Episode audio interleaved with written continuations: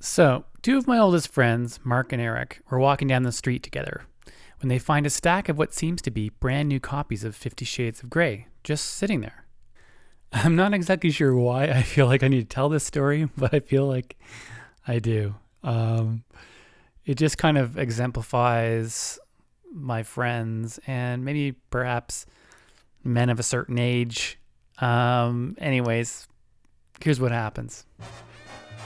Like I think the three of us here, Eric, you, and I, were all in the same kindergarten class. So, you How know, many years ago was that? that's a couple years shy of 40 years ago. Oh my god. Yeah, who, who knew? My name is Mark. I'm a 42 year old artist living in Toronto.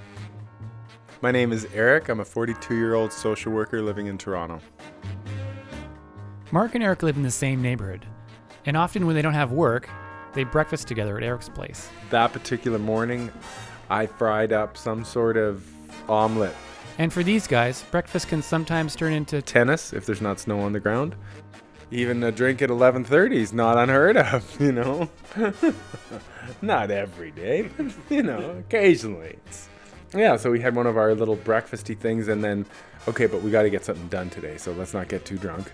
I think we just finished breakfast at his place, and we're walking north on uh, Yonge Street.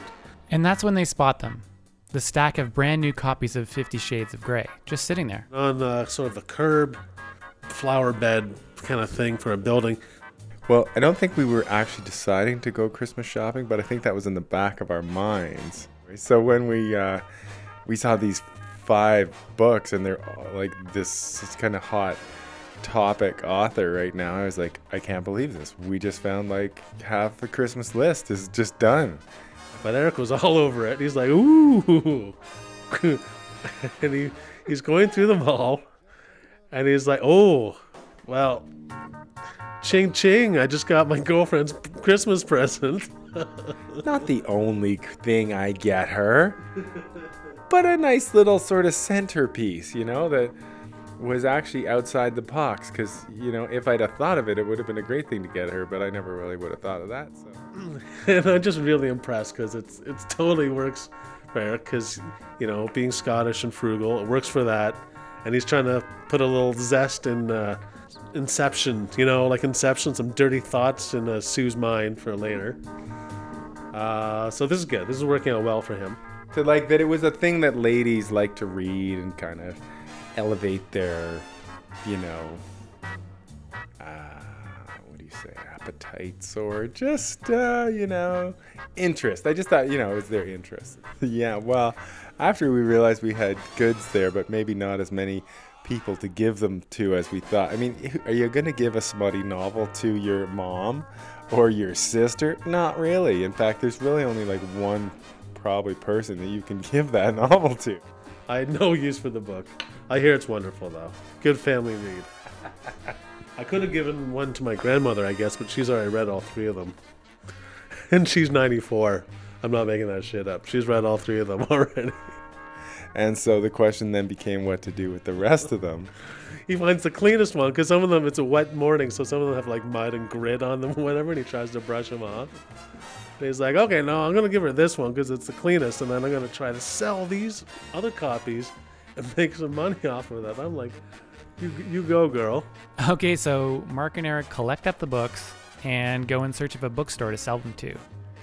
But Mark's not feeling as comfortable about it as Eric is.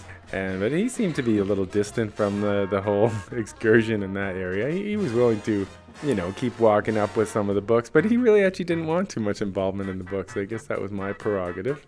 And here's where the story takes a bit of a twist. And so we uh, carried on up the street a couple of blocks from where we found them and uh, poked our heads into a uh, bookshop that also sold used books, and we thought might be interested in buying them. And he goes in, and I don't think I went in right with him. I think I did something else and went in a minute or two afterwards. Uh, because he, I see Eric, and he's got the books still, and the guy doesn't want to buy them. In fact, the guy tells him, if I recall, I wasn't, I was kind of tired. I wasn't listening the whole way. But I think what happened was the stash of books that we found ditched on the side of the road, some guy had actually stolen from the same bookstore that Eric was trying to sell them back to. And then I look behind the counter of the guy, and he's got like a stack of like eight more copies of the same same book. So that didn't work out too well. Eric was a little bummed. And so I guess he we found dumped stolen gear.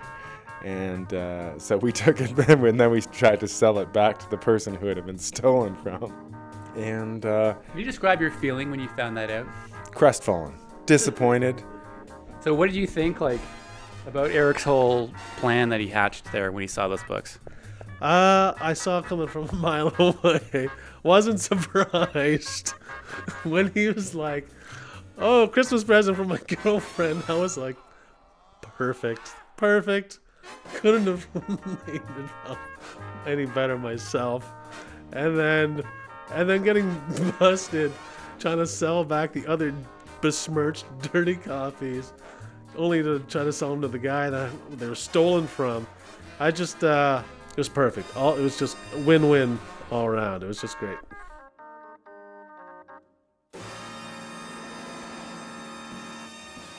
I'd been scratching my head all the way down. Why does he want to tell the story? And even as I sit there in front of the microphone, I'm like, really? This looks really silly. He's got a microphone in his hand. He's got earphones on his head. And like, why does he want this? This is, I, this is the biggest non-story ever. But now I think I understand it better. It's really just been a moral journey for me. In fact, I can just picture Eric's in bed every night. So, have you read your book yet? Have you read your book yet? Do you want to read it together? Want me to read it out loud to you?